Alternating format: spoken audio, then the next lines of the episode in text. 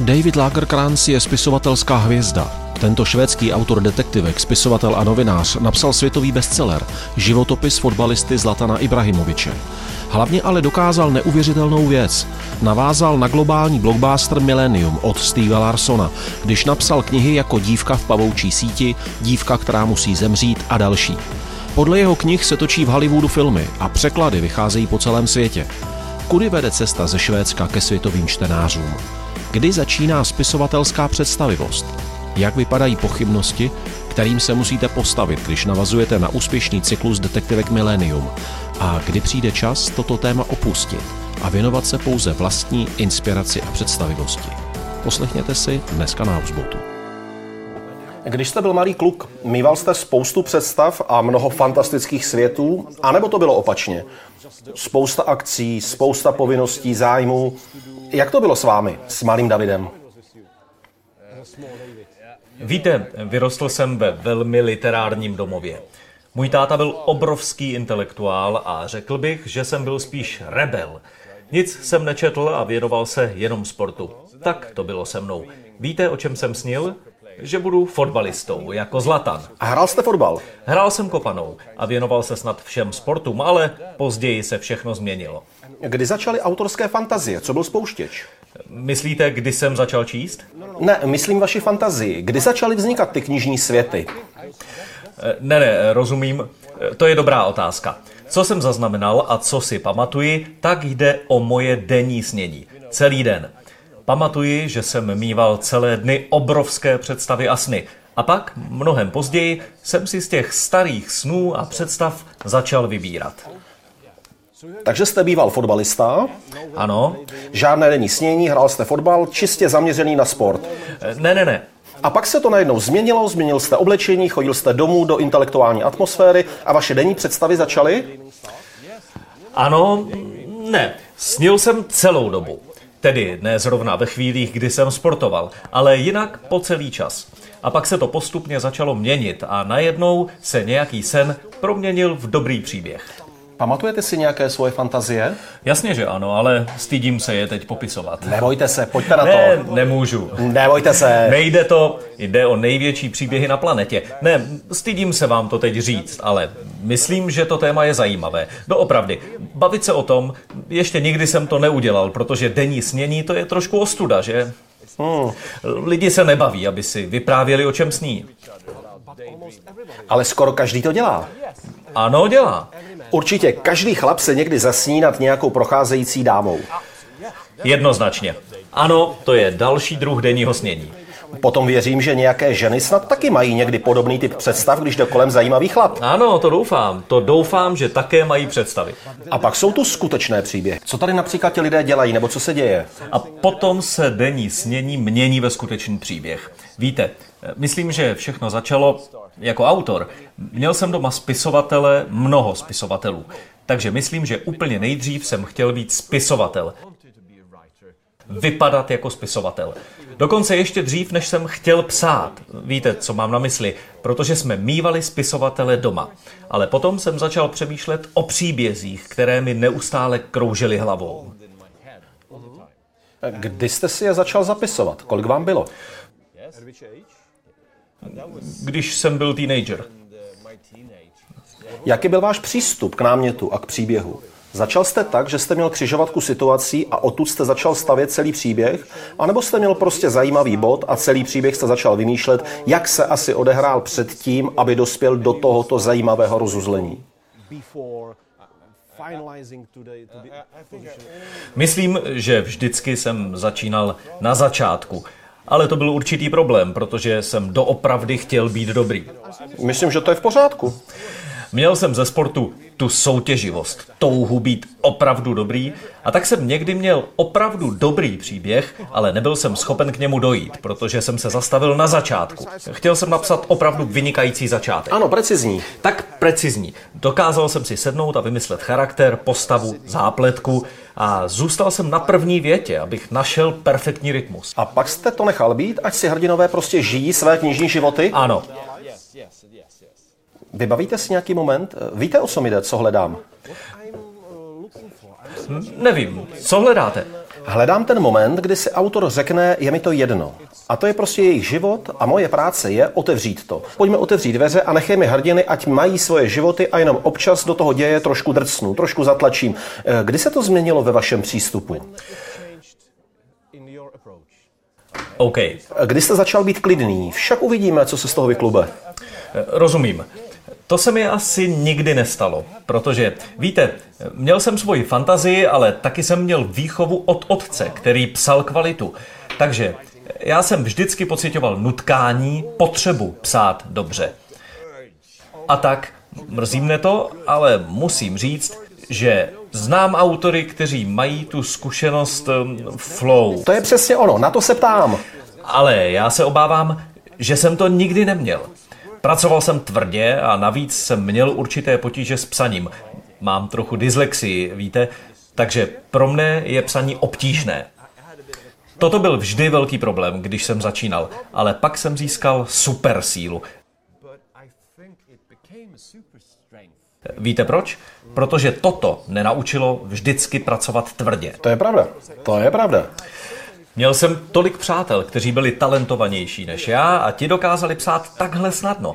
Ale co se stane, když píšete takhle, je, že to jde celé příliš snadno.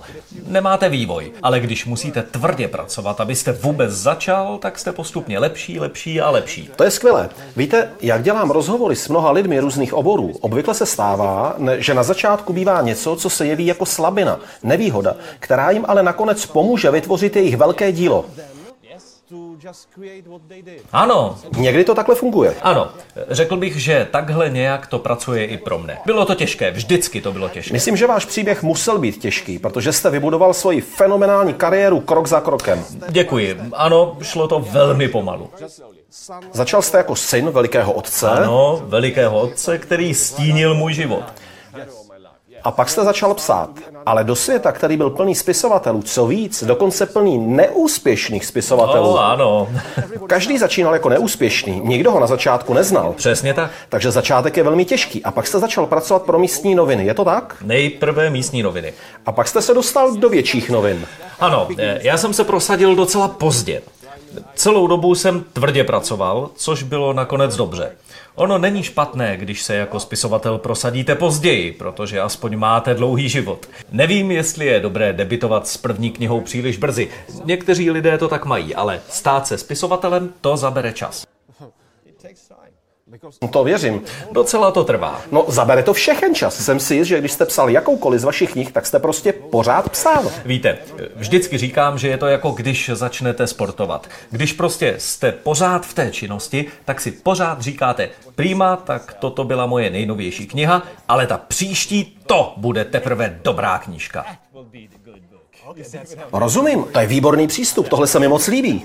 Takže toto je prima, ale počkejte, co uvidíte v příští knižce. A není to někdy taky naopak? Dobře, minulá kniha byla úspěšná, ale ta, kterou píšu teď, no to tedy nevím. Jednoznačně, toto je také pravda. E, To je zas určitý pocit katastrofy. Hm, a ten je vždycky blízko. Já neuspěji, nedokážu to udělat. Taky to neustále mám v jistém smyslu, ale to je taky dobrý pocit, protože je motivující. Když jste v klidu a říkáte si, to je v pohodě, jsem hvězda, mám talent, tak z toho nebude nic. Když nad tím sedíte, tak prostě musíte mít někdy pocit, že to bude průšvih, katastrofa. Takže dokonce i v pozici, v jaké jste vy, je ten pocit průšvihu přítomen. Ano, myslím, že ho dokonce potřebuji. Myslím, že toto pomůže mnoha začínajícím spisovatelům, kteří si připadají silní, že dokonce i vy máte obavy. Myslím, že by to člověk měl mít a dokonce i v případě, kdy to jde, kdy si člověk říká, bože, toto je dobrý, tohle píšu dobře možná to doopravdy píšou dobře, tak je správné pořád pochybovat. To je pro psaní důležité. Můžeme možná dokonce říci, že je dobré pro spisovatele, pokud je trochu bipolární. Rozumíte, co tím myslím? Někdy by si měl říkat, jsem skvělý, jsem genius, je ve flow, má skvělé představy, ale někdy se musíte zastavit a zapochybovat a dostat se trochu do deprese. Rozumíte, co mám na mysli? Ano, rozumím. Začít pochybovat. Jsem dost dobrý? Stačí to? Jsem pořád dobrý, nestratil jsem se. Ano, ano. Nestratil jsem ten cit? Potřebujete mít oboje. Protože pokud jenom pochybujete, nebude z toho nic. Kdo je váš čtenář, když jste v jedné anebo opačné pozici? Vaše žena? Moje žena je můj první čtenář, ale vždycky chvíli čekám, protože na začátku se trochu stydím za to, co dělám. Nejprve tam sedím staletí, než poskládám ty první řádky.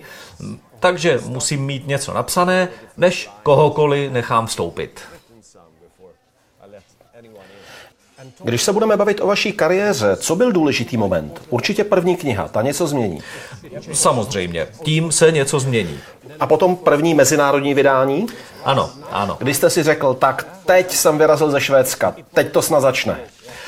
Ano, můžete si to říct, ale to je tak malý krůček. To ještě, víte, byl jsem takový ten spisovatel, kterému se docela daří. Ale pak přišel tenhle chlap, pan Zlatan Ibrahimovič. Vydaný v angličtině? Ano. Napsal jsem to a říkal jsem si, to zas není tak velký skok v mé kariéře, protože už jsem napsal i tento román. To byla krásná literatura. A pak jsem psal jako ghostwriter knihu o fotbalu a to není něco, u čeho byste očekával zázrak. Takže to nebylo tak, že byste si s tou knihou říkal, prima, teď jdu do světa, protože mám slavného hrdinu a to mi otevře dveře. Ne, ne. Média vřela, protože Zlatan byl prostě veliká hvězda, ale k čemu došlo, bylo, že se z toho stala nejrychleji prodávaná kniha všech dob ve Švédsku. Spousta dětí, které nikdy nečetly knihu, nikdy nebyly třeba ani v knihovně, ani v knihkupectví, si to najednou koupilo. A nastal opravdový boom. Byl jsem najednou ve výběrech na ocenění, takže po tomto chlapovi se mi svět jistým způsobem otevřel. A nežádlil jste na Zlatana? Protože jste si mohl říct, to jsou moje příběhy. Proč bych já žádlil na Zlatana? Myslím na tu knihu. Měl jste svoje romány, vydané už předtím. Tak neříkal jste si, prima, chcete po mně, abych byl skrytý autor, ale já nejsem žádný ghostwriter. Ne, ne. To bylo jednoduše o tom pocitu, kdy mne oslovili, jestli bych to nenapsal. Vždycky jsem podobné věci odmítal, ale Zlatan byl tak obrovský, že jsem nemohl říct ne. On je ve Švédsku obrovská ikona. Pokusil jsem se to napsat jako román a myslím, že v tom je kus toho úspěchu, protože jsem nešel přímo po realitě. O to tu jde. Vy jste to vzal jako román. Šlo mi o to, abych zachytil Zlatanovu esenci. Slyšel jsem celý jeho příběh a pokusil jsem se vstoupit do jeho kopaček a napsat to jako literaturu. Ta kniha je pravdivá, ale s literárním přístupem. Takže jsem si řekl, že jsem Zlatan Ibrahimovič. Já jsem Zlatan. Já jsem Zlatan. Vstoupil jsem do postavy a připadal jsem si, jako kdybych hrál sám. Obul jsem si jeho boty a bylo. A to byl opravdový začátek. To byl vlastně i začátek milénia, protože jsem zavolal svému agentovi. Ano, ano, pokračujte. Řekl jsem svému agentovi, protože se mnou se něco bláznivého stalo, když jsem vstoupil do osoby, která byla mým opakem. Zlatan je mým absolutním opakem, já jsem neurotik, on je mačo. A tak jsem řekl svému agentovi, možná, že jsem nejlepší, když vstupuji do jiných charakterů. Takže nechte mě vstoupit sem. Ano, správně. I když ne, eh, já jsem nic neřekl, protože jsem nevěřil, že by to bylo možné. Myslel jsem, že trilogie byla hotová, ukončená. Ale až po této debatě, kterou jsem měl se svým agentem, kdy jsme vypili spoustu vína, lidé kolem nás o tom začali přemýšlet a říkali si, možná David je ten správný. A pak jsem najednou měl telefonát z vydavatelství. Velmi tajně jsem začal pašovat nové textové základy a až potom mne slavnostně oslovili. Byl byste tak laskav a zvážil, zda nebudete pokračovat v knize Stiga Larsona? Jak jste se v tu chvíli cítil? Bylo to dobré nebo špatné? Má být šťastný, anebo... Bylo to bláznivé. Jak víte, jsem novinář. Připadal jsem si jako novinář, který se někam dostal. Neměl jsem žádný pocit. Nepřemýšlel jsem, nezvažoval jsem to. Prostě jsem si říkal, wow, to je věc. To je výzva. A řekl jsem ano. To je věc. Přemýšlel jsem o tom, protože dovedu si představit, můžu se pokusit představit, jaké by to bylo, kdybych byl Zlatan Ibrahimovič a jak bych se pokusil psát, kdybych byl on. Ale nedovedu si představit, jak bych se stal Stigem Larsonem, který má rád své vlastní hrdiny při svém vytváření knihy. To je tak těžké. Ano, je to těžké. Okamžitě jsem uviděl tu výzvu. A pak, když jsme s tím vyšli na veřejnost a celé Švédsko a kus Evropy začal bláznit a tvrdit, nemůžeme udělat něco takového,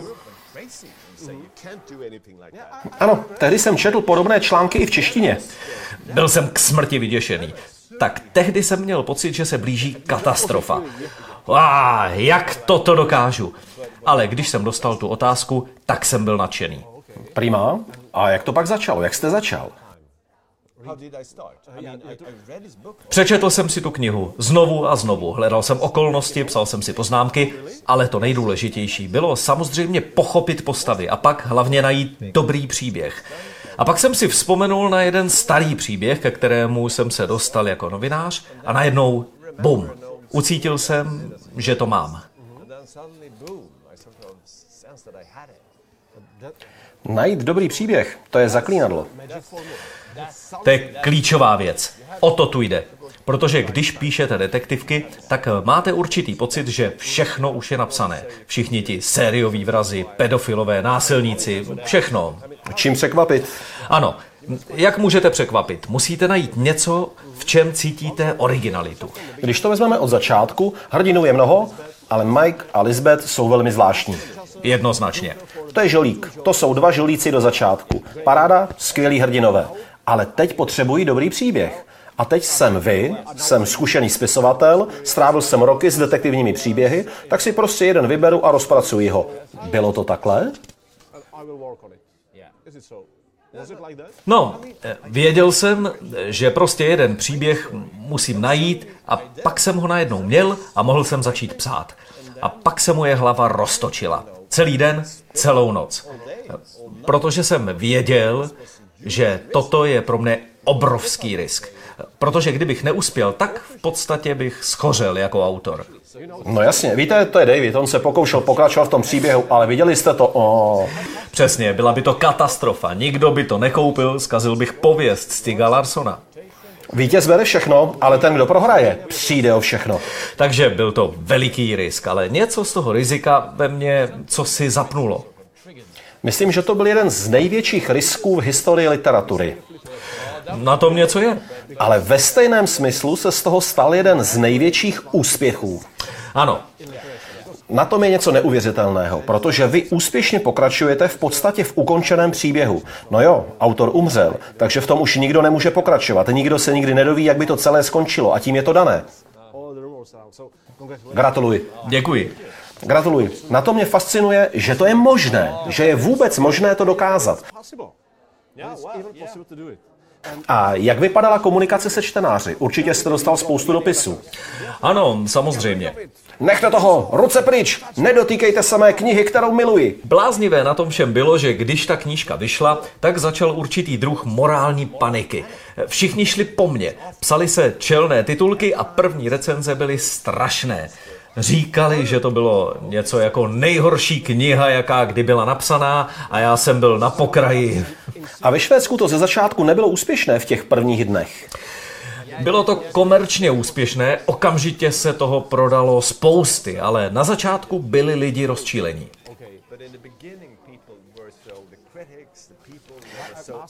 Díky za to. A díky, že to říkáte. Protože tady v České republice říkáme, že nejtěžší je být úspěšný doma. Nejprve to, že jste dobrý, musí říct všichni okolo a až pak se můžete vrátit do Česka a řekne se OK, tak nakonec jo. Takže jsem rád, že slyším, že v jiné zemi to je taky. Ano, takže bylo to tak, že lidi byli nejprve naštvaní. Ono je vlastně naštvalo už to, že jsem to vůbec napsal. A bláznivé je, že teď jsou lidi naštvaní, že jsem s tímto tématem už přestal. A musím se zeptat, skutečně jste s tímto pásmem už skončil? Ano, skutečně ano. Musíte to říct, aby si prostě připravil marketingový prostor pro další díl. Ne, ne, opravdu jsem s tím přestal a je to pro mě důležité, protože toto mne někam posunulo jako spisovatele. Aha, takže můžete pokračovat tady třeba s vlastním příběhem. Mám jednu starou sérii, ale potřebuji dělat nové věci. Toto byla historická látka, román, toto bylo skryté autorství o fotbalistovi, který byl mým opakem a toto bylo bláznivé pokračování. A teď musím udělat něco nového. Co to bude? Miluji ten žánr a podepsal jsem kontrakt na novou detektivní sérii. Takže máme hotovou smlouvu a teď začínáme vyjednávat s vydavatelstvími po celém světě. Myslím, že mám skvělé nápady a to je něco, co mne spouští.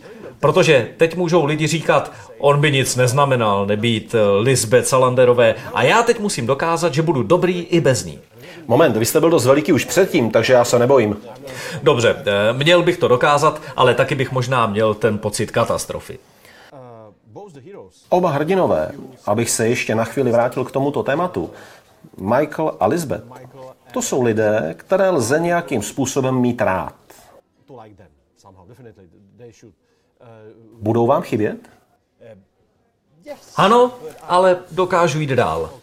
Budou mi chybět a budu se vracet, asi na ně budu pořád myslet. Miluji je, ale občas si říkám, že byli příliš silní na to, aby byli stabilní. Rozumíte mi? Ano, rozumím. Miluji ji, ale ona je příliš silná a já už jsem toužil po zranitelnějších postavách. Miluji je a psaní je vzrušení mého života, ale teď potřebuji postavy, které jsou trochu víc jako já. Byl byste schopen je v knize zabít? Tedy nechat nějakého hrdinu, aby je zabil? Měl jsem to pokušení. Myslel jsem na to. Už ten název. Dívka, která musí zemřít.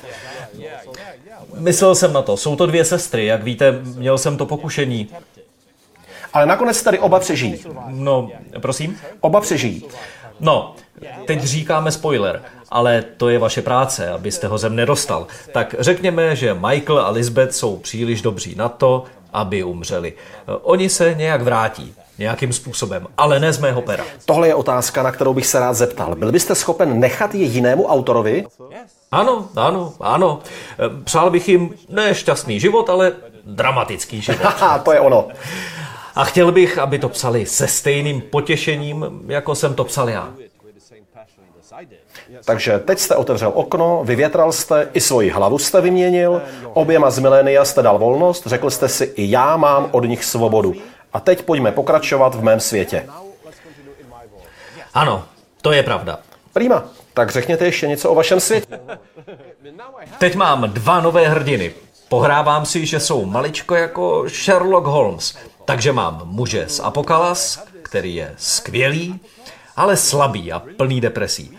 A pak tu mám dívku, která si poradí na ulici, je silná a je z geta. Ona je policejní důstojník, on je profesor a jejich životy se propojí a budou spolupracovat.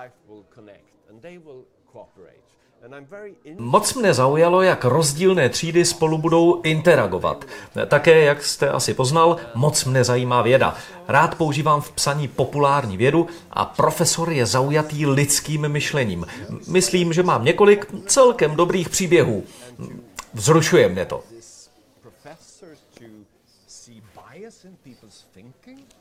And this, you know, I, I, I think I have a, quite a good story. So I'm, I'm, yeah. Moc se mi líbí, jak dokážete tvarovat váš svět dohromady. To, co se mi na začátku zdálo, že je velmi obtížné vůbec uchopit, životopis vědce, životopis sportovce, vaše vlastní fikce, fikce od jiného autora, k tomu ještě život horolezce. Jak lze uchopit tyto všechny věci dohromady? Jaký chlap to bude sedět naproti mě? A najednou to všechno jde dohromady. Funguje to what kind of man will sit in front of oh, me? I'm, so and now it goes together. It fits, it works. No, o to tu jde. Aby to zapadalo dohromady. Ale to je ta zábava. Vydat se do odlišných světů. A to jsem prostě já.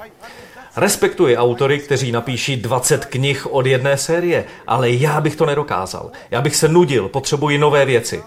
A teď jsem v rozpoložení, kde cítím, že využiji všechny tyto rozdílné světy, vezmu si Zlatana, který je z Geta, to je v této knize, pak si vezmu inteligenci, matematika a moji vlastní výchovu jako výsadu a dávám to dohromady.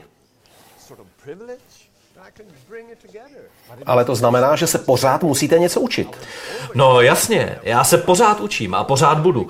Doufám, že svoji nejlepší knihu napíšu, až mi bude 80. Hmm, to pak bude teprve míchanice témat. Sourodá směs. Jo, a pak se potkáme zas. Bezva, jsme domluveni. Díky, děkuji. Díky.